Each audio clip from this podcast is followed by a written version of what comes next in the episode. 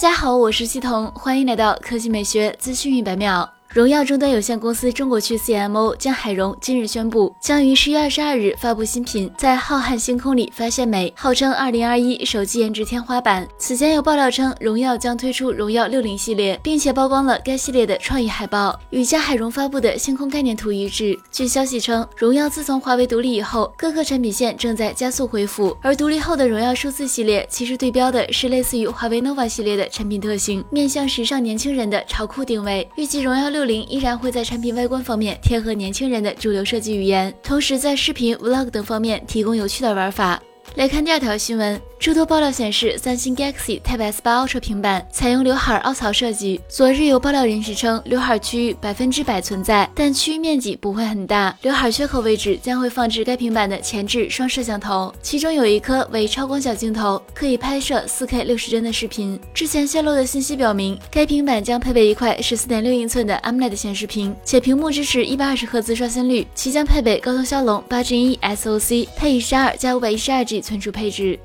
好了，以上就是本期科技美学资讯秒秒的全部内容，我们明天再见。